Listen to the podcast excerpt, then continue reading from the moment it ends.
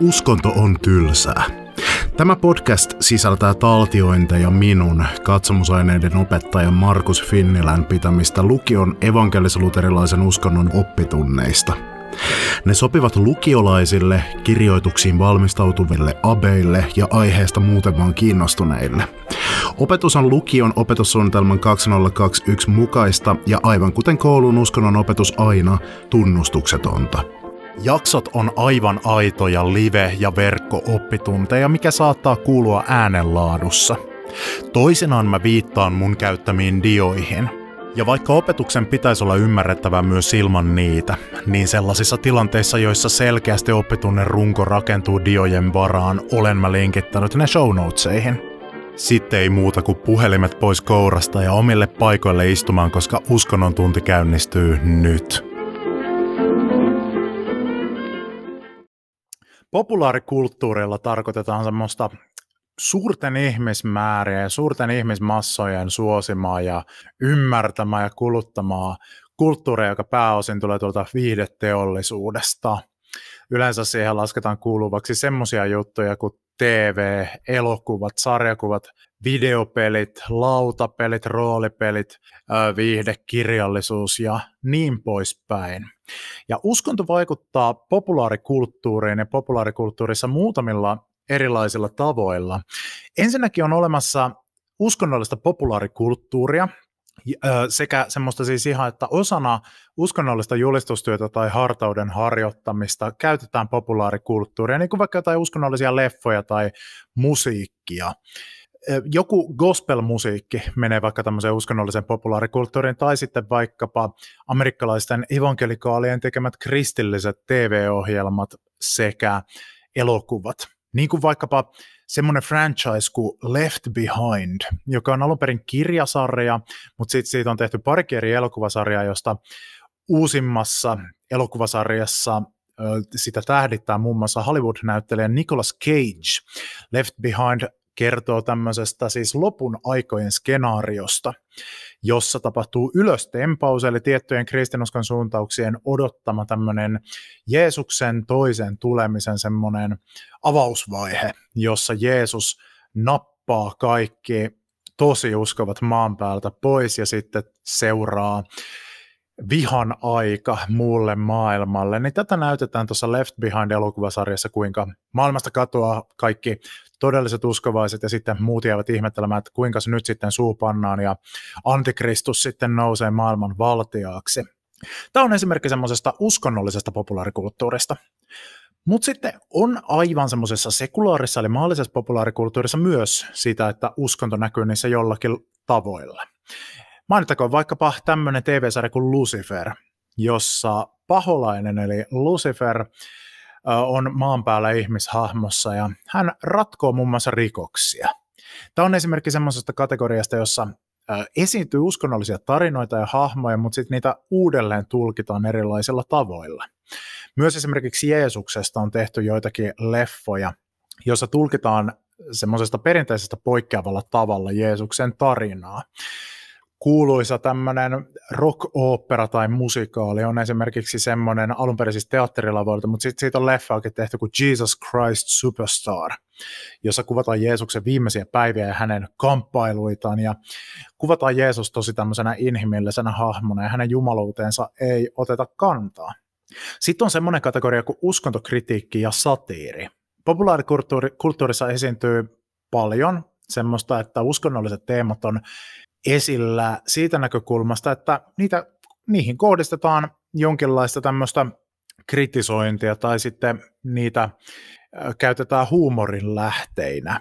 Yksi esimerkki tämmöisestä aika kiltistä tavasta ihan vähän kritisoida uskontoa ja sitten käyttää sitä huumorina on esimerkiksi Fingerpori-sarjakuva, jossa usein esiintyy uskontoon liittyviä elementtejä ja esimerkiksi Jeesus kuuluu Fingerporin sellaisiin semivakiohahmoihin. Populaarikulttuurissa myös käytetään paljon uskonnollista alkuperää olevaa estetiikkaa ja kielenkäyttöä. Sitä, että ilman ehkä mitään sen suurempaa sanomaa uskonnon puolesta tai sitä vastaan tai mitään muutakaan, niin käytetään nyt vaikkapa jotain ristisymbolia. Esimerkiksi moni rokkitähti käyttää osana ihan sitä omaa tyyliään, vaikkapa jotain ristikorviksia tai niin poispäin.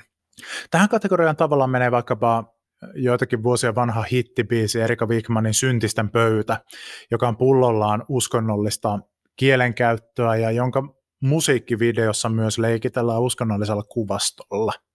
Tosin Syntisten pöytä ei ole aivan vaan pelkästään semmoista estetiikkaa estetiikan vuoksi ilman syvempää sanomaa.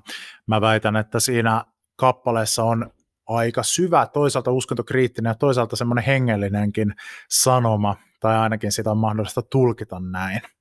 Sitten uskonto voi esiintyä populaarikulttuurissa osana tarinallista kehystä, jos puhutaan tarinoista, tai sitten semmoisena sivuelementtinä, että siinä nyt ei mitenkään erityisesti keskitytä uskontoon, uskonnolliset asiat ei ole mikään pääjuttu, mutta se on niin kuin yksi asia siellä. Monessa videopelissä käytetään uskontoa tähän tapaan, vaikkapa Assassin's Creed, ihan eka peli, joka tuossa sarjassa sijoittuu ristiretki aikaan ja joka sisältää esimerkiksi temppeliritareita ja sisältää kristinuskon ja islamin välistä kamppailua tuolla ristiretki aikana. Sitten kun mennään vähän hienovaraisempiin tämmöisiin tapoihin, joilla uskonto näkyy populaarikulttuurissa, niin on monia semmoisia kulttuurivaikutuksia, joissa uskonto vaikuttaa vähän niin kuin mutkan kautta populaarikulttuurissa. Sillä tavalla, että kun meidän kulttuurin eri kerroksiin on vahvasti vaikuttanut uskonto ja vuosisataiset uskonnolliset perinteet, niin sitten populaarikulttuurissa myös lainataan tämmöisiä asioita, tämmöisiä elementtejä, ja siellä näkyy semmoinen uskonnon hienovarainen vaikutus. Vaikkapa siinä, että miten länsimaisessa populaarikulttuurissa on keskeistä vaikkapa tämmöinen kärsivän ja itsensä uhraavan sankarin äh, hahmo, niin sitä voi spekuloida ja miettiä, että kuinka paljon siihen on vaikuttanut kristin usko ja Jeesuksen hahmo. Sitä on hirveän vaikea sanoa yhtään mitenkään varmasti, mutta luultavaa on, että ainakin joissakin tapauksissa siihen vaikuttaa tämmöiset kristilliset normit ja arvot ja kuvasto. Ja tästä kulttuurivaikutuksista voidaan mainita myös yhtenä esimerkkinä vaikkapa semmoinen piirretty sarja kuin Avatar The Last Airbender, joka ei sinänsä ole uskonnollinen, mutta jossa esimerkiksi hindulaisuuden ja buddhalaisuuden sekä Kiinan uskontojen maailmankuva näkyy semmoisilla tietyillä tarinan sisäisillä tavoilla, jos sen osaa sieltä katsoa. Sitten on myös paljon semmoista, että varsinaisesti joku populaarikulttuurin asia ei käsittele uskontoa, eikä siinä myöskään nyt niin kuin silleen sinänsä ole tämmöisiä niin kuin uskonnollisia vaikutteita kovin vahvasti, mutta siinä pyöritellään ja käsitellään semmoisia kysymyksiä, jotka on hengellisesti tai katsomuksellisesti tai uskonnollisestikin merkittäviä. Tämmöisiä suuria kysymyksiä pyhyydestä, elämästä, kuolemasta, tarkoituksesta, anteeksiannosta, jumaluudesta, yliluonnollisesta ja niin poispäin. Tästä esimerkkinä käy vaikkapa toinen Avatar-niminen franchise, Avatar The Last Airbender mainittu, mutta sitten myös tämä näiden sinisten olioiden Avatar-elokuvasarja, joka sijoittuu maankaltaiselle kuulle nimeltä Pandora, jota asustaa tämmöiset siniset olennot, joita kutsutaan nimellä Navi, ja joiden ja ihmisten välillä sitten siinä tulee vähän sotaa.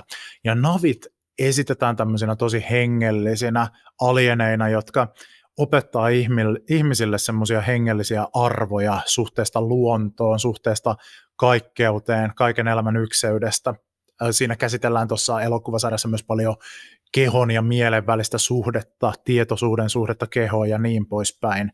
Se on esimerkki tämmöisestä siis selkeästi hengellisestä teoksesta, joka kuitenkaan ei on niin kuin semmoinen selkeäsanaisen uskonnollinen. Meidän maallistuneessa yhteiskunnassa on kiinnitetty paljon huomiota uskontotieteessäkin ja kulttuurin tutkimuksessa siihen, että populaarikulttuuri näyttää jossain määrin ottaneen sitä roolia, joka uskonnolla ja hengellisyydellä on perinteisesti ollut. Tähän liittyy läheisesti tähän huomioon siitä, kuinka populaarikulttuuri täyttää tavallaan sitä uskonnon perinteistä paikkaa.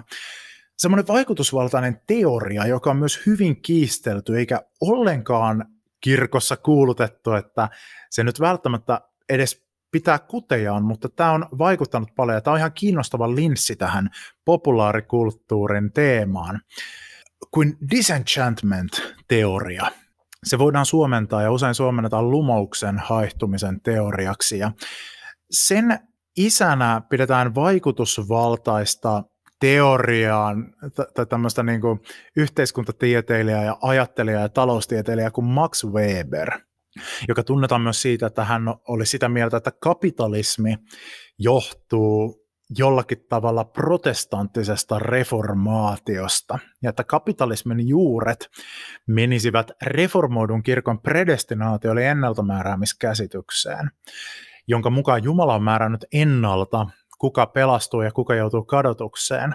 Että kapitalismin tämmöisen yrittäjähengellisyyden, äh, yrittäjähengellisyyden, yrittäjähenkisyyden sekä semmoisen pääoman keräämisen ihanteen olisi synnyttänyt tarve reformoidussa kulttuuripiirissä todistaa itselleen ja muille, että kuuluu niihin Jumalan valittujen joukkoon. Ja että tästä olisi sitten todisteena käynyt se, että kun jos sulla on paljon pätäkkää ja sä menestyt elämässä, niin se kertoo Jumalan siunauksesta. No tämä on myös hyvin kiistelty ja myös hyvin vaikutusvaltainen teoria, ja se näyttää vähintäänkin yksinkertaistavan paljon asioita ja antavan myöskin reformoidusta kristillisyydestä semmoisen kuvan, mikä ei välttämättä pidä historiallisesti paikkaansa. No, myös tämä saman ukkelin disenchantment, eli lumouksen haihtumisteoria, se on kiistelty, se ei ole välttämättä totta, mutta se on hirveän kiinnostava, ja se on yksi tämmöinen tapa niin kuin miettiä sitä, että millä tavalla ja mistä syystä ihmisten hengelliset tarpeet, jotenkin niihin täytäntöä etsitään tänä päivänä populaarikulttuurista. Ja lyhykäisyydestä, tai lyhykäisyydessään ja yksinkertaistettuna tässä teoriassa on kysymys siitä, että se väittää, että ennen ihmiset elivät maailmassa, joka oli täynnä taikaa, pyhyyttä ja merkitystä. Meidän esivanhemmat, kun he lähestyivät tätä maailmaa ja elämää, niin he eivät nähneet ainoastaan tämmöistä niin kuin mekanistista todellisuutta ja sattumien sarjaa, vaan kaikki maailmassa kertoi jumalallisesta tarkoituksesta. Maailma oli täynnä päämääriä. Kun meidän esivanhempamme kattoivat vaikkapa omaa kättään, niin he eivät nähneet siinä pelkästään semmoista kasaa molekyylejä, joka on biologisesti järjestynyt tietynlaiseksi evoluution kautta, vaan he näkivät käsissä kutsun tehdä jotain tärkeää, jotain merkityksellistä, jotain hyvää ja jotain pyhää niillä käsillä. Että ne kädet on olemassa jotain tiettyä tarkoitusta varten. Ja koko maailma on täynnä tämmöistä siis pyhyyden ja tarkoituksen kipinää. Tähti taivas ei ole pelkästään jotain kaukana olevia kaasupalloja, vaan tähti taivaan kuvioissa näkyy tarinoita. Siellä näkyy jumalia ja sankareita. Siellä näkyy merkityksiä. Kun esivanhemmat meni jonnekin met mettään, niin he kohtasivat siellä elävän todellisuuden ja tietoisuutta, animistisen, sieluja täynnä olevan ympäristön, jossa oli kaikenlaisia henkiä ja haltioita ja enkeleitä ja demoneita ja maahisia ja keijuja. Ja Disenchantment-teorian mukaan tieteen kehittyminen ja maallistuminen on tyhjännyt länsimaisen ihmisen maailman lumouksesta – Eli kun me ollaan opittu tieteestä paljon maailman synnystä ja siitä, että miten aine käyttäytyy, minkälaiset voimat ohjailevat tätä maailmaa, niin tämä on sitten tyhjännyt meidän mielikuvituksesta kyvyn havaita maailmassa lumousta tai kyvyn kokea sellaista lumousta. Ja meidän maailma on jäänyt jollakin tavalla tyhjäksi. Että kun entisaikojen ihmisille maailma oli puutarha, niin meille se on pelkkä aitaus, jonka sisällä ei ole enää yhtään mitään. Jäljellä on mekaaninen ja välinpitämätön, välinpitämätön universumi. Jäljellä on byrokratiaa ja tämmöistä niin kuin paperin pyörittelemistä ja töissä käymistä sekä että tässä nyt sitten tavoitellaan nautintoa ennen kuin kuollaan. Ei ole mitään semmoista suurempaa kutsumusta kohti oman itsen ylittämistä muuta kuin jos se tuottaa sulle itsellesi nautintoa. Ei ole mitään merkitystä tässä universumissa, ainoastaan tämmöinen kosminen ja julma välinpitämättömyys. No ihmisyys ei kuitenkaan tämän teorian mukaan ole mihinkään muuttunut. Siis ihmisyydessä on edelleen semmoinen ammottava aukko, jonka tämä lumouksen haihtuminen on jättänyt. Meille, meillä on edelleen tämä tarve kokea lumousta, ja se on keskeinen osa ihmisyyttä ja sitä, mikä tekee elämästä elämisen arvoista. Eli meillä on tämän teorian mukaan kuitenkin kaipaus siihen lumoukseen ja pyhyyteen ja tarkoitukseen. Ja me etsitään tästä maailmasta, joka kuitenkaan mallistuneena ja tieteen merkityksestä tyhjentämänä ei voi vastata tähän meidän ehkäpä suurimpaan tarpeeseen, vaan me ollaan kuin meidän asema verrattavissa kaloihin, jotka on heitetty autiomaahan haukkomaan vettä maailmassa, jossa vettä ei enää e-, e-, edes ole. Tai näin me ainakin koetaan tämä maailma. Jos me niin kuin, otetaan tämmöinen niin kuin, tieteellinen metodi öö, semmoisena kuvauksena siitä, että millainen todellisuus on. Siis tiedehän ei sinänsä ole mitenkään osoittanut, että maailmassa ei ole merkityksiä tai tarkoitusta tai pyhyyttä. Tiede ainoastaan tarkastelee maailmaa semmoisilla keinoilla, jotka eivät nyt kykene ottamaan siihen kantaa. Että tiede ei, tieteellä ei ole mitään keinoa tutkia asioiden päämääriä, joten tiede tutkii asioiden syntyä ja meka- mekanismeja, mitkä vaikuttaa niihin ja käyttäytymistä ja näin poispäin. Mutta sitten kun länsimainen ihminen helposti ottaa sen tieteellisen ajattelutavan ainoana mahdollisena tapana ajatella asioista, niin sitten meiltä on kadonnut se, niin kuin, meillä ei ole enää mahdollisuutta tavallaan niin kuin löytää tietä siihen lumoukseen. No sitten tämä teoria väittää näin, että tiede ei pysty täyttämään tätä lumoukseen jättämää aukkoa. Mutta sitten toisaalta semmoinen lapsenomainen uskominen ei ole enää mahdollista. Eli länsimaisen ihmisen ei ole mahdollista enää palata sinne meidän esivanhempien maailmankuvaan. Me ei enää voida, koska me ollaan niin tieteen ja valistuksen läpeensä marinoimia, niin meillä ei ole mahdollisuutta enää mennä sinne mettään ja, ja rehellisesti ja lapsenomaisesti kokea sitä mettässä hengailemista semmoisena, että täällä nyt niitä keijuja seikkailee tai että joku peikko kurkkaa jostain tai että nämä puut elää semmoisessa hengellisessä mielessä. Meidän ei ole enää mahdollista mennä kirkkoon ja kokea lapsenomaisesti siellä pyhyyden läsnäoloa.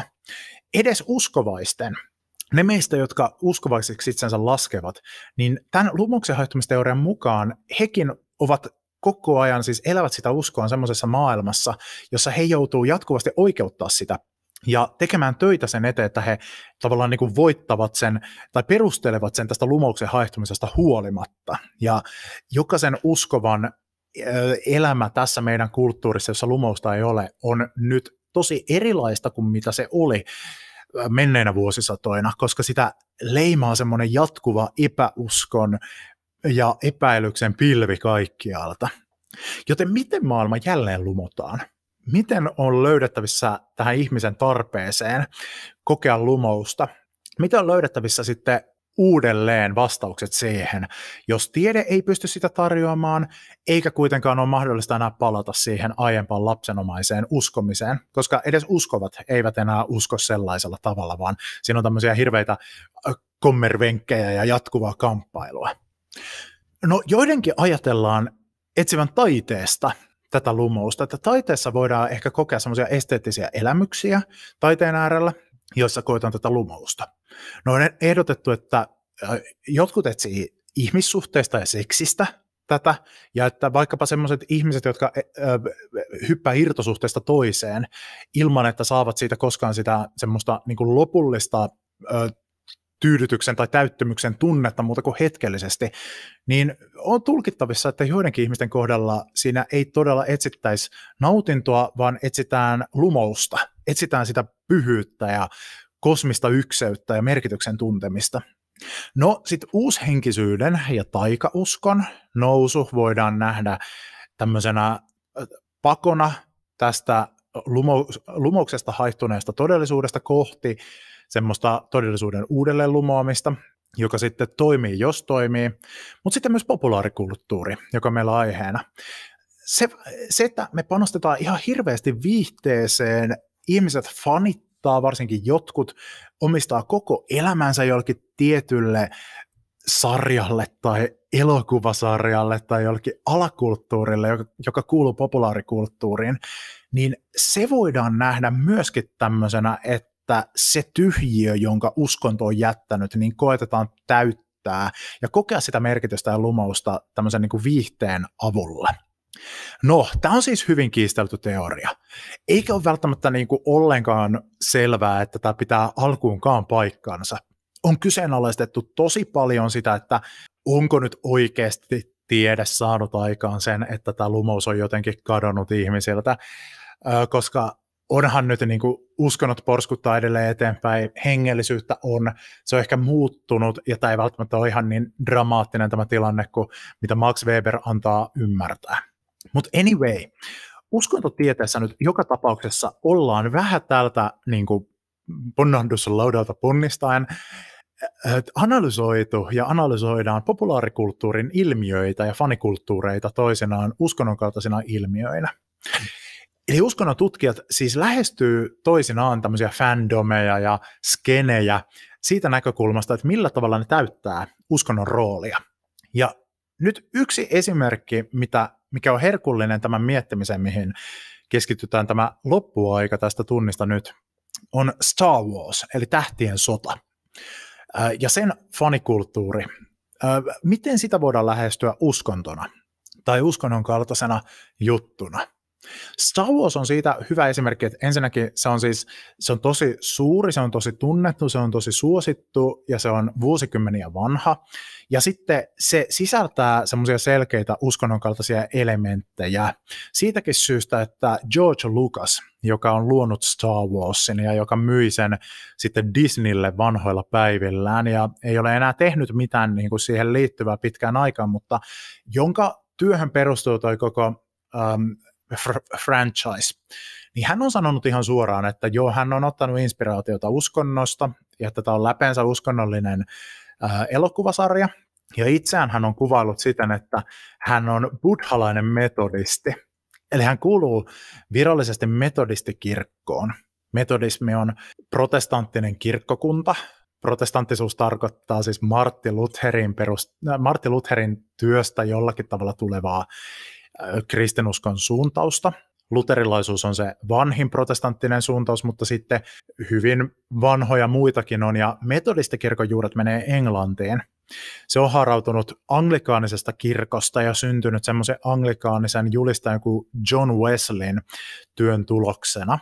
Metodismi korostaa paljon ihmisen henkilökohtaista pyhitystä, eli muuttumista pikkuhiljaa Kristuksen kaltaiseksi ja kasvamista kohti tämmöistä moraalista täydellisyyttä. Ja Suomessa metodistikirkko lasketaan kuuluvaksi niin sanottuihin vapaisiin suuntiin, eli samaa kristinuskon kategoriaan, mihin kuuluu helluntailaisuus, vapaakirkko, baptismi ja niin edelleen. Pelastusarmeija myös. Metodismi poikkeaa muista vapaisiin suuntiin Suomessa kuuluvista kristinuskon suuntauksista sillä, että siinä on käytössä lapsikaste tai vauvakaste, eli vauvoja kastetaan, kun taas useimmat vapaat suunnat kastaa tai käyttää uskovien kastetta, ei aikuiskastetta, vaan uskovien kastetta, tarkoittaa siis sitä, että ihminen kastetaan siinä vaiheessa, kun hän on itse tietoisesti tullut sen tulokseen, että kyllä minä uskon, minä haluan kasteen, niin sitten kastetaan yleensä upottamalla. Mutta metodistit kastaa vauvoja. No George Lucas, Star Warsin keksiä, on siis metodisti, mutta hän sanoo olevansa buddhalainen metodisti. Eli hänen omat uskonnolliset käsitykset on ja hengellisyytensä on lähempänä buddhalaisuutta. Mutta tämä nyt antaa jo jonkinlaisen tulkinta-avaimen koko Tähtien sodalle, joka on siis hyvin tämmöinen uskonnollinen ää, elokuvasarja, ja siinä on vaikutteita muun muassa buddhalaisuudesta ja kristinuskosta. Miten se uskonto näkyy Star Warsissa? No siinä on useita uskontoja, kuvitteellisia uskontoja, jotka siinä maailmassa vaikuttaa. Tärkeimpänä jedit, jediritarit ja siis jedismi ylipäätään, joka on tämmöinen tietynlainen soturimunkki-uskonto. Sitten sithit, jotka on semmoinen tietyssä mielessä paha versio jedeistä ja on muitakin, muun muassa mandalorialaiset, jotka muodostaa sitten omanlaisensa uskonnon. Mutta miten nyt voitaisiin lähestyä tätä sillä ja katsoa, että on, täyttääkö Star Wars franchise jotenkin tämmöisen niin kuin lumouksen haihtumisesta johtuvan uskonnon jättämän aukon joidenkin tämmöisten tosi fanien elämässä? No yksi tapa, jolla uskontotieteilijät tätä nyt haarukoivat, on uskonnon ulottuvuudet. Eli kun uskonto ilmenee kokemuksia tunteiden ulottuvuuden kautta, yhteisöllisen ulottuvuuden kautta, tiedollisen ulottuvuuden, kulttuurisen aineellisen ulottuvuuden, kokemuksen ulottuvuuden ja sen sellaisten kautta, niin tätä fani alakulttuuria voidaan katsoa siitä näkökulmasta, että näkyvätkö nämä uskonnon ulottuvuudet siinä jollakin tavalla. Jos ensiksi katsotaan kokemuksen ja tunteen ulottuvuutta ja yhteisöllistä ulottuvuutta ja miten nämä näkyvät Star Wars-fanikunnassa ja sillä tavalla omalla tavallaan kertovat populaarikulttuurin ja uskonnon samankaltaisuudesta, niin tämmöisten, jos mietitään kokemusta, niin tosifanien into uuden julkaisun kynnyksellä saa toisinaan uskonnollisen hurmoksen piirteitä. Eli kun vaikkapa uusi Star Wars, Star Wars-elokuva julkaistaan, niin monet semmoiset superfanit kuvaavat sitä fiilistä, mikä sitä edeltää, mikä on, kun fanfari lähtee soimaan ja ö, keltainen teksti ilmestyy elokuvateatterin screenille alkaa lipumaan pitkin avaruutta, niin kuin monessa Star Wars-elokuvassa on tapana siinä aluksi, niin moni kuvaa sitä semmoisena, että se tuntuu semmoiselta elämää suuremmalta ja uskonnolliselta kokemukselta. Tämä voi saada semmoisia hurmoksellisiakin piirteitä, saattaa olla semmoisia kokemuksia siitä, että elämä tuntuu aivan erilaiselta ja jotenkin tuntuu siltä, että mun elämässäni on nyt merkitystä, kun mä saan olla tällä hetkellä elossa ja todistaa tätä. Lisäksi semmoiset uskonnon myöskin kamalimmat puolet ja kääntöpuolet näkyy joskus semmoisissa tosi fanien piireissä. Fanikunnan eri osien väliset kiistat voivat äityä kiivaiksi. Star Wars fandomissa se nyt näkyy vaikkapa siinä, että millä tavalla sen sisällä kiistellään siitä, että kuka todella on oikea Star Wars-fani. Siellä on vahva semmoinen ö, alalaje tai tämmöinen kategoria näitä faneja, jotka on sitä mieltä, että Disneyn julkaisemat sequel-trilogian eli jatko-osa-trilogian elokuvat, niistä ei saa tykätä että ne on jollakin tavalla pettäneet George Lucasin nämä pyhät elokuvat, kuusi elokuvaa, jotka hän teki. Ja että esimerkiksi Luke Skywalkerin hahmo episodeissa 7-9 poikkeaa jollakin niin radikaalilla ja härs- härskillä tavalla siitä, minkälainen hän on episodeissa 4-6, että tämä täyttää semmoiset pyhäin häväistyksen kriteerit. Ja saatetaan käyttää tosi rumaa kieltä ja semmoista fundamentalismin mieleen tuovalla tavalla saatetaan sulkea ulkopuolelle sellaisia faneja, jotka kuuluu harhaoppiseen ryhmittymään. Star Wars on myös inspiroinut aivan todellisen olemassa olevan jedi-uskonnon.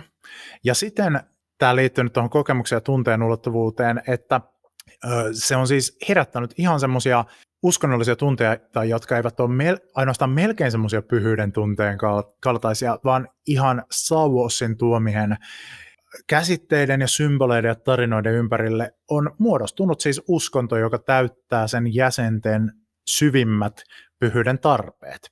Keskeistä tuossa jedi-uskonnossa on esimerkiksi meditaatio, niin kuin jedeillä tuossa elokuvienkin todellisuudessa on.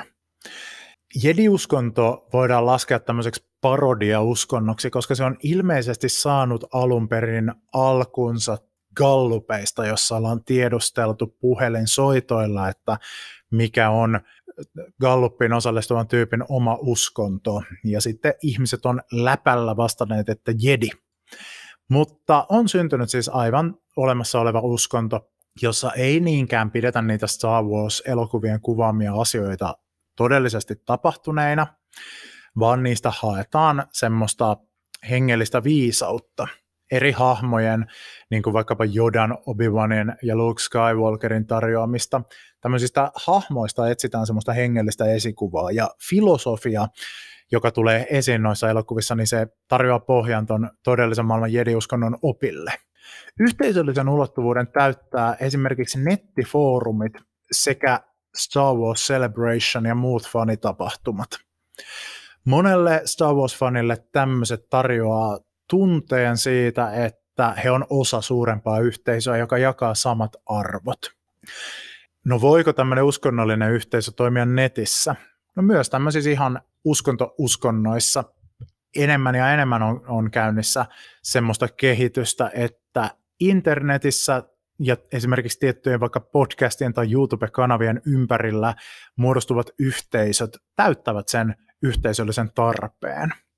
Tätä kutsutaan myös uskonnon medioitumiseksi.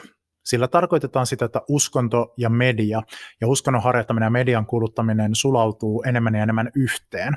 Ja uskonto toteutuu enemmän ja enemmän median kautta. Vuonna 2020 erityisesti jyllännyt koronapandemia ja sen jälkeen kiihdytti tätä uskonnon medioitumiskehitystä tosi paljon. Eli tämmöiset livenä tapahtuvat, tapahtuvat uskonnolliset ko- kokoontumiset näyttää menettäneen suosiotaan, ja moni semmoinen hengellinen ja uskonnollinenkin ihminen oppi korona-aikana löytämään sen yhteisön enemmän netistä, sosiaalisesta mediasta. Ja eri, erilaiset podcastit ja YouTube-kanavat ja nettiyhteisöt eri alustoilla tarjoaa semmoista uskonnollista opetusta. Niin vähän samalla tavalla myöskin tässä niin kuin tämmöiset fanikunnat, niin sen yhteisöllisen ähm, ulottuvuutensa saavat internetyhteisöistä.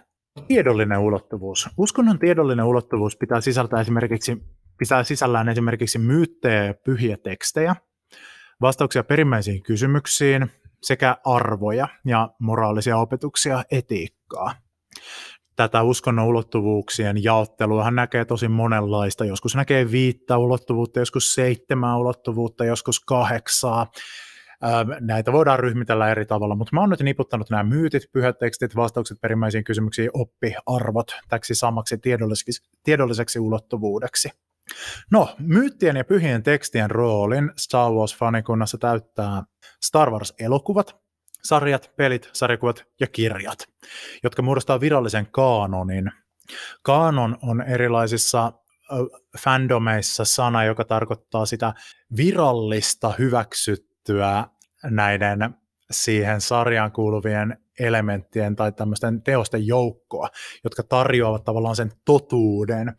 Erotuksena sitten esimerkiksi fanfikeistä eli fanifiktiosta ja jostakin semmoisista versioista siitä perustarinasta, joka ei ole aivan sillä sen maailman sisäisen totuuden tasolla. Star Warsissa on kanonin leveleitä vähän erilaisia. Siinä vaiheessa, kun George Lucas myi ton sarjan ja ton IPn eli Intellectual Propertyn tähtien sodan Disneylle, niin siinä vaiheessa tapahtui semmoinen suuri kanonin puhdistus. Eli kun Star Warsin niiden elokuvien ympärille oli muodostunut semmoinen laaja joukko vuosikymmenten ajan kirjoja ja sarjakuvia ja pelejä, joka ei ollut George Lucasin itse millään tavalla tekemään ja joka oli keskenään tosi ristiriitasta ja epätasasta, osa oli semmoista laadukkaampaa ja osa huonompaa, ja jota kutsuttiin nimellä Expanded Universe, niin se julistettiin ei-kaanoniksi, legendoiksi siinä vaiheessa, kun Disney osti Star Warsin. Ja kaanonin äh, aseman säilytti ainoastaan kuusi George Lucasin ohjaamaa elokuvaa, episodit 1-6 sekä TV-sarja Clone Wars.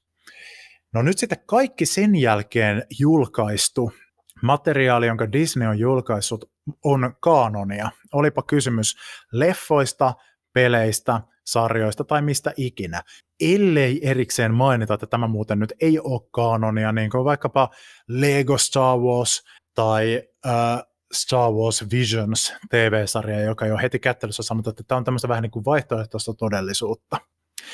No koko tämä puhuminen kaanonista on uskonnollista alkuperää ja kertoo jotain. Mä en tiedä kuinka paljon se kertoo, mutta jotain se kertoo siitä, että fanikunnilla on tarve viitata tämmöisellä uskonnollisella sanalla siihen, että mitä pidetään ikään kuin totena. Ja on paljon kiistoja eri fanikuntien sisällä siitä, että mikä nyt on sitä kaanonia. Ja uskonnollinen alkuperä perustuu siihen, että ähm, siis tota, sana kaanon viittaa siis alun perin pyhien kirjoitusta, erityisesti raamatun kaanoniin, kun varhainen kirkko määritteli sitä, että mikä, äh, mitkä tekstit kuuluvat raamattuun, niin käytettiin sanaa kaanon. Ja raamatun kaanon, siis se sana kaanon, se on alun perin vertauskuva ja se tarkoittaa semmoista mittatikkua. jolla on niin kuin mitattu asioita, semmoinen oman aikansa mittanauha-tyyppinen ratkaisu, niin kaanon on tavallaan niin kuin raamatun sisällysluettelo, se on mittatikku. Mä itse ihan tajua, että minkä takia se mittatikku nyt on sille se, se niin kuin vertauskuva, mutta jotenkin, että se mittaa nyt sen, että mikä on sitä hyväksyttyä pyhää tekstiä. Ja oikeastaan näillä fanikunnilla ja niiden sisäisillä kiistelijöillä ja tämmöisillä fundamentalistisilla Star Wars-faneilla voisi olla oppimista esimerkiksi kristinuskosta ja juutalaisuudesta siinä, että miten kanoniin suhtaudutaan. Star Wars-foorumeita kun lukee, niin siellä monesti tulee kiistoja siitä ja ahistuksia ja angsteja siitä, että kun joku sarja näyttäisi olevan joltain yksityiskohdalta vaikka ristiriidassa jonkun aiemman kanonin elementin, vaikka jonkun sarjakuvan kanssa – niin sitten tulee ristiriita, että arg, kanoninhan pitäisi olla täysin yhtenäinen, nyt täällä on ristiriitaa, apua, mitä teemme, kriisi. Niin jotain oppimista voisi olla siinä, että varhainen kirkko hyväksyi kanoniin tietoisesti neljä eri evankeliumia. Varhaista kirkkoa ei ahistanut se, että sinne otettiin neljä keskenään ristiriitaista versiota Jeesuksen tarinasta. Siis kirjaimellisesti tärkeimmästä jutusta. Ikään kuin halutaan sanoa se, että totuus ei ikinä ole tiivistettävissä ainoastaan yhteen näkökulmaan, vaan jopa kaikkein tärkeimmästä, tar- tärkeimmästä tarinasta, eli Jeesuksesta, löytyy neljä keskenään yhteensopimatonta versiota raamatun sisältä, jotka ei täysin kirjaimellisesti otettuna voi olla täysin totta. Ja varhainen kirkko tiestään. Tiesi sen, että siellä on Jeesuksen elämä menee vähän eri järjestyksessä, Jeesuksen syntymän tapahtumat kertoo vähän eri tavalla Matteuksen ja Luukkaan evankeliumissa, Jeesuksen ihmettekojen yksityiskohdat poikkeaa, ja herranen aika, Jeesus ei edes kuole samana viikon päivänä eri evankeliumeissa, vaan Matteuksen, Markuksen ja Luukkaan evankeliumissa hän kuolee perjantaina, ja Johanneksen evankeliumissa hän kuolee su- äh, tuota, ei sunnuntaina, vaan keskiviikkona. No, tämä ei ahdistanut ketään varhaisessa kirkossa. Tai niin kuin ajateltiin silleen, että, että tämä on ihan ok. Ja näin sen pitääkin mennä. Että totuus on enemmän kuin vain valvontakamerafaktat. Et totuus vaatii monta näkökulmaa ollakseen todella tässä moninäkökulmaisessa maailmassa ihmisiä puhutteleva juttu. Ja muutama sata vuotta tämän jälkeen, sen jälkeen kun kaanon oli koottu, raamatun kaanon, niin sitten saatiin päähän ekan kerran se, että ei vitsi, tässä olisi joku ongelma. Ja tuli tämmöisiä niin kuin projekteja, että yritettiin harmonisoida evankeliumit ja korvata Matteus, Markus, Luukas ja Johannes äh, sillä, että tota niin, niin, mm, tota, tota, sen sijaan, että oli neljä evankeliumia, niin korvattaisiin ne siis yhdellä ainoalla harmonisoidulla versiolla. Mutta tämmöiset pro- projektit julistettiin harhaoppiseksi, että nämä ei kuulu, kuulu tota niin, niin, siihen juttuun.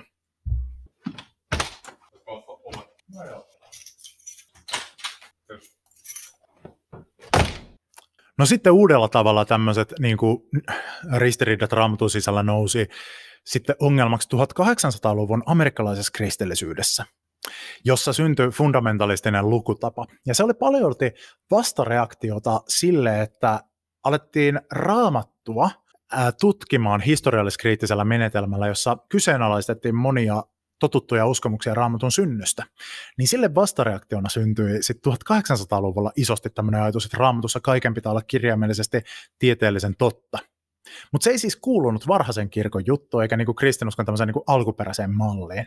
Ja siinä se heijastelee juutalaisia käsityksiä, koska kristinusko tuli juutalaisuudesta, ja juutalaisuudessa on sama juttu. Siis vanha testamentti, Tanak, alkaa kahdella keskenään yhteensovittamattomalla ja sopimattomalla luomiskertomuksella, eikä se ole juutalaisuudessa ollut ikinä yhtään mikään ongelma, koska juutalaisuudessa ajatellaan, että Jumalan kanssa kamppaileminen ja väittely ja kriittinen ajattelu ja erimielisyydet on pyhiä juttuja, eikä edes tarkoitus ole päästä yksimielisyyteen yksimielisyyteen. No, tästä pointista olisi toisinaan opittavaa semmoisilla äh, super mega faneilla, joilla on hirveä ahdistus se, että jos kanonin sisällä on pikkusen eri versioita jostakin tapahtumista vaikkapa. No vastaukset perimmäisiin kysymyksiin. Tämä osa tiedollista ulottuvuutta. No Star Warsissa käytetään paljon, siis, tai käsitellään paljon semmoisia uskonnollisia ja yliluonnollisia asioita siis siellä on tämä voima, joka on tämmöinen jumalallinen pyhyyden lähde, tietyssä mielessä vastaa Jumalaa. Se jakautuu toisaalta kosmiseen voimaan ja elävään voimaan, toisaalta valoisaan ja toisaalta pimeään puoleen. Kosminen voima on tämmöinen todellisuuden takana oleva jumalallinen tahto, joka sitten synnyttää kaiken aikaa elävän voiman, joka virtaa kaiken olemassa olevan läpi ja joka sitten toisaalta virtaa takaisin sinne kosmiseen voimaan ja ruokkii sitä kosmista voimaa, että olemassaolo on tämmöinen jatkuva virta. Ja sitten osa, vaikka, vaikka siis elävä voima on läsnä aivan kaikessa, ja elävä voima sitoo galaksin yhteen, niin osa elävistä olennoista pystyy sitten kokemaan tuon voiman ja käyttämään voimaa. Sellaiset olennot, joiden soluissa elää tosi paljon semmoisia mikroskooppisia olentoja kuin midikloriaaneja, niin jo, jotka siis äh, kommunikoivat kosmisen voiman tahdon ihmisille, niin semmoiset tyypit, joilla on tosi paljon soluissaan näitä, niin he on taipuvaisempia kykenemään tuntemaan voiman läsnäolon ja käyttämään myös voimaa, mutta voima sinänsä on kyllä kaikessa. Tämä muistuttaa monenkin uskonnon erilaisia äh, jumalkäsityksiä ja muita tämmöisiä äh, eri uskontojen opetuksia niin kuin kosmoksen luonteesta. Se muistuttaa ensinnäkin tietyssä mielessä juutalaisuuden, kristinuskon ja islamin käsityksiä Jumalan transcendentista ja immanentista puolesta. Jumalan transcendenttinen puoli tarkoittaa siis Jumalan tuon puolesta puolta, joka on totaalisesti käsittämätön ihmisille, todellisuuden takana, ihmisten ulottumattomissa. Ja sitten tämä se, se siis on se, mikä muistuttaa tuota kosmista voimaa. Ja sitten elävä voima muistuttaa Jumalan immanenttia puolta, jolla viitataan siihen, että näiden uskontojen mukaan siis Jumalassa toisaalta on myös semmoinen ulottuvuus, joka on tämänpuoleinen.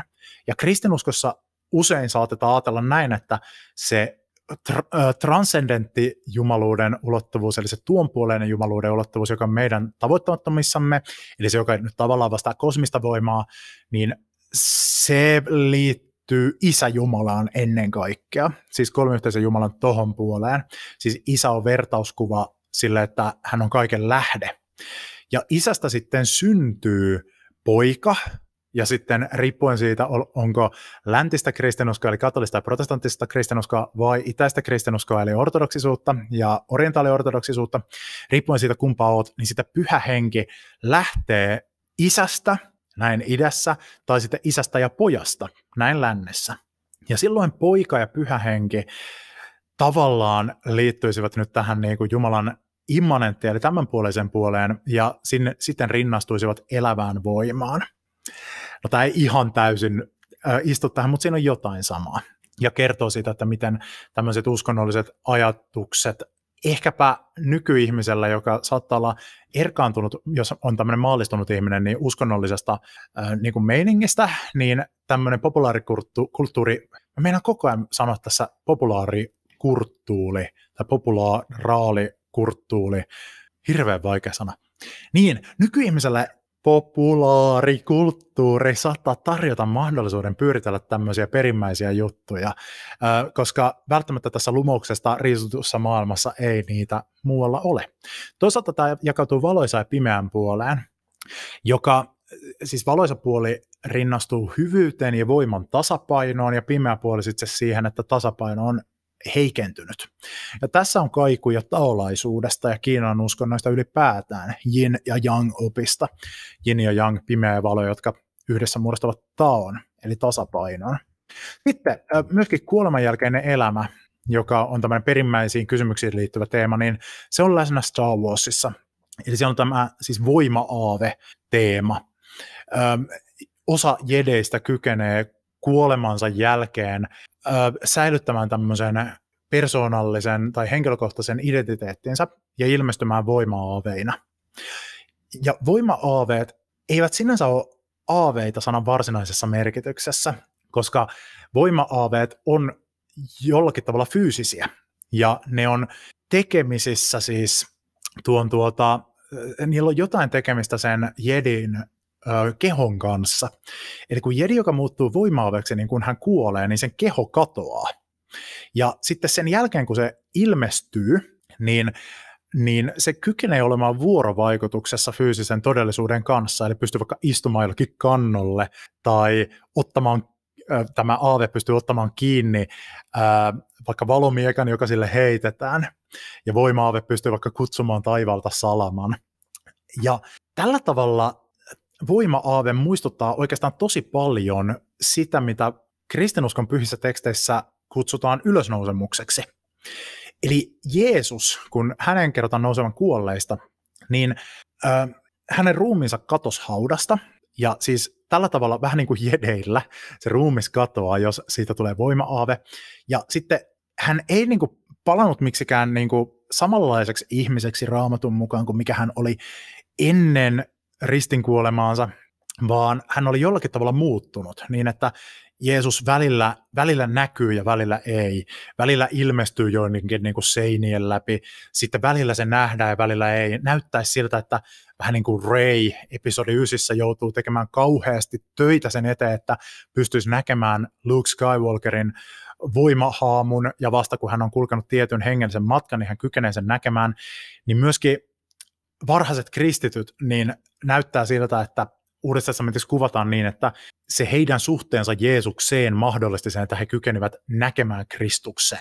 Ja sitten toisella tavalla vielä niin kuin kristiuskon perinne tuntee tämmöisen ajatuksen, että kun Kristus nyt on läsnä kaikessa ja kaikissa ja erityisesti niissä ihmisissä, jotka on sorrettuja ja heikkoja ja tarvitsee apua, niin tämmöisestä hengellisestä näkökyvystä kertoo se, että jos pystyy kohtaamaan Kristuksen tämän maailman niissä ihmisissä, jotka on vaikka köyhiä tai sairaita tai syrjittyjä, niin se muistuttaa tätä, että miten jedi tarvitsee koulutusta pystyäkseen kokemaan nämä voima-aaveet. Ja sitten se, että, että siis Jeesuksen kuvataan toisaalta olleen ylösnousena fyysinen, eli hän vaikka söi kalaa, mutta toisaalta sitten hän ei kuitenkaan ole aivan samalla tavalla fyysinen olento, koska hän tosiaan niin kuin, välillä näkyy ja välillä ei, ja välillä muuttuneena vähän niin kuin Anakin Skywalkerinkin voimahaamu muuttuu aika erinäköiseksi kuin mikä hän oli siinä kuolin hetkellään. Niin tällä tavalla voimaavet muistuttaa enemmän tätä ylösnousutta Kristusta kuin mitä muistuttaa monessa vaikka Jeesus-elokuvassa se, kun miten Jeesuksen ylösnousemusta kuvaillaan.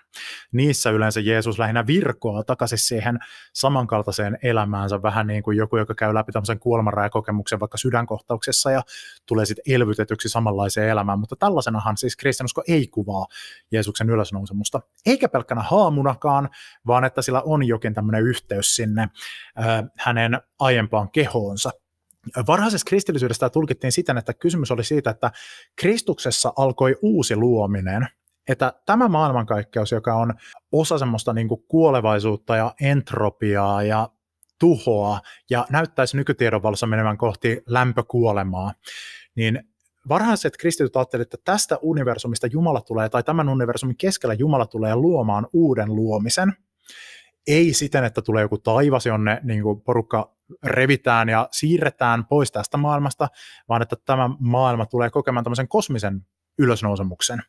Ei siten, että jotenkin niin kuin fyysisesti samalla tavalla tämä maailma jatkuu, vaan että jotain uutta, joka on kuitenkin jonkinlaisessa jatkumossa tämän universumin kanssa. Ja että ensimmäinen pala tätä maailmaa, joka on tullut uudeksi luomiseksi, on ylösnousut Kristus. Ja että hän on jonkinlainen kävelevä prototyyppi siitä, että mitä tarkoittaa uusi luominen. Ja että Kristuksen ylösnousemus tulisi aktivoitumaan pikkuhiljaa koko kosmoksessa. Et ensiksi kristityissä, jotka sisäisesti uudesti syntyy Kristuksen seuraajiksi ja tulee hengeltään osaksi uutta luomista, mutta sitten aikojen lopulla yleisessä ylösnousemuksessa ja lopulta koko kosmos tulee käymään läpi tämmöisen pääsiäisen. Ja että jotenkin se Kristuksen ylösnousemus oli se läpimurto tässä, että se ei ole mitään luonnollista tälle maailmalle olevaa tämmöinen niin tuonpuoleisuus ja ylösnousemus. Star Warsissa on sama juttu, eli sielläkin tämä voima-aveiden olemassaolo perustuu läpimurtoon, jonka kovasti Jeesukselta näyttävä Qui-Gon Jinn tekee. Eli Qui-Gon Jinn on ensimmäinen jedi, joka kykenee rakentamaan tämän sillan kuoleman ja elämän välille, ja hän mahdollistaa tämän ylösnousemuksen sitten niille jedeille, jotka lähtee sille tielle. Sillä tavalla hän on ikään kuin kristushahmo. Muitakin kristushahmoja löytyy Star Warsista, esimerkiksi neitseellisesti syntyvä Anakin Skywalker. Sitten arvot. Star Wars on täynnä alkuperältä uskonnollisia arvoja, kuten vaikka tasapaino, harmonia, kiinnittymättömyys ja tietoisuus, jotka on tämmöistä äm, kielenkäyttöä, joka ottaa esikuvansa buddhalaisesta perinteestä sekä sitten taolaisesta perinteestä, ja tämä on niin kuin jedien äh, uskontoon kuuluva juttu. Ja sitten ähm, siellä tapahtuu myös tämmöinen jännitteinen muutos, eli Jedien oikeutetun sodan perinne vastaa Luke Skywalkerin väkivallaton tulkinta. Luke Skywalker esitetään tämmöisenä radikaalina ja progressiivisena jedinä, joka uudistaa väkevästi jedien perinteen.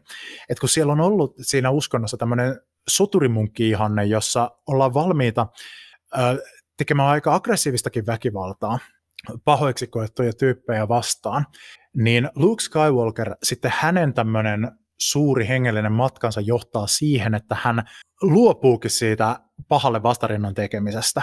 Ja tällä tavalla hänkin on semmoinen Jeesusmainen hahmo. Eli tämmöisellä väkivallattomalla tavalla hän ottaa vastaan pahan vallat ja lopulta kukistaa ne olemalla väkivallaton. Tämä on mennyt ohi siltä Star Wars-fanikunnan ryhmältä, jonka mielestä episodien 7-9 Luke Skywalker ja se, miten hän vaikkapa suhtautuu valomiekkaan, olisi muka tosi kaukana niistä vanhan trilogian elokuvista. Ne on hyvin uskollisia sille, mikä on se Luke Skywalkerin hengellinen matka, episodi 8 erityisesti.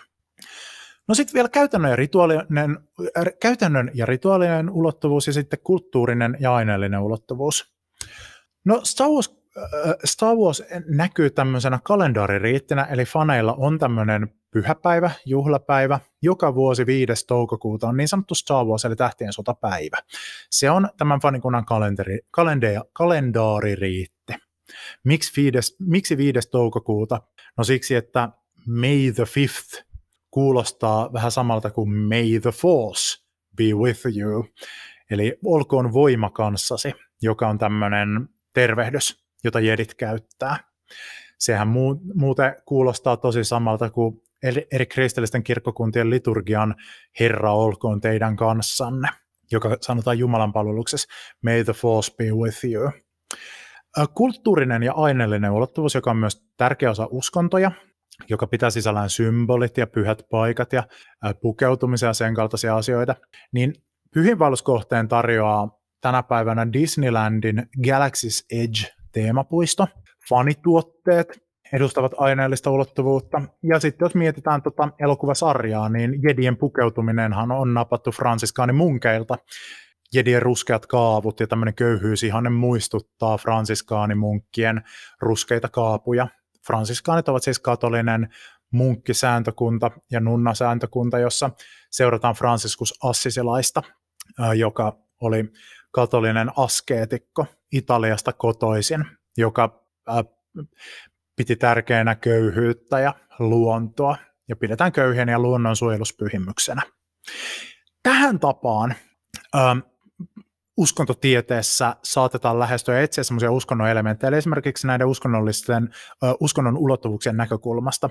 Ja tälle voidaan niin arvioida sitä, että okei, no tietyllä tavalla tämmöinen populaarikulttuurin franchise, ei vitsi, mä lausun se äsken oikealla tavalla, niin voi täyttää uskonnon roolin, mutta sitten siinä aina pitää vähän pitää jarruja, että no toisaalta tuleeko tässä nyt semmoiset vaikka rituaalit kauhean keskeisesti, kuinka mielekästä nyt on ajatella tätä tämmöisenä uskonnollisena juttuna, mutta mut kyllä siellä jotain on.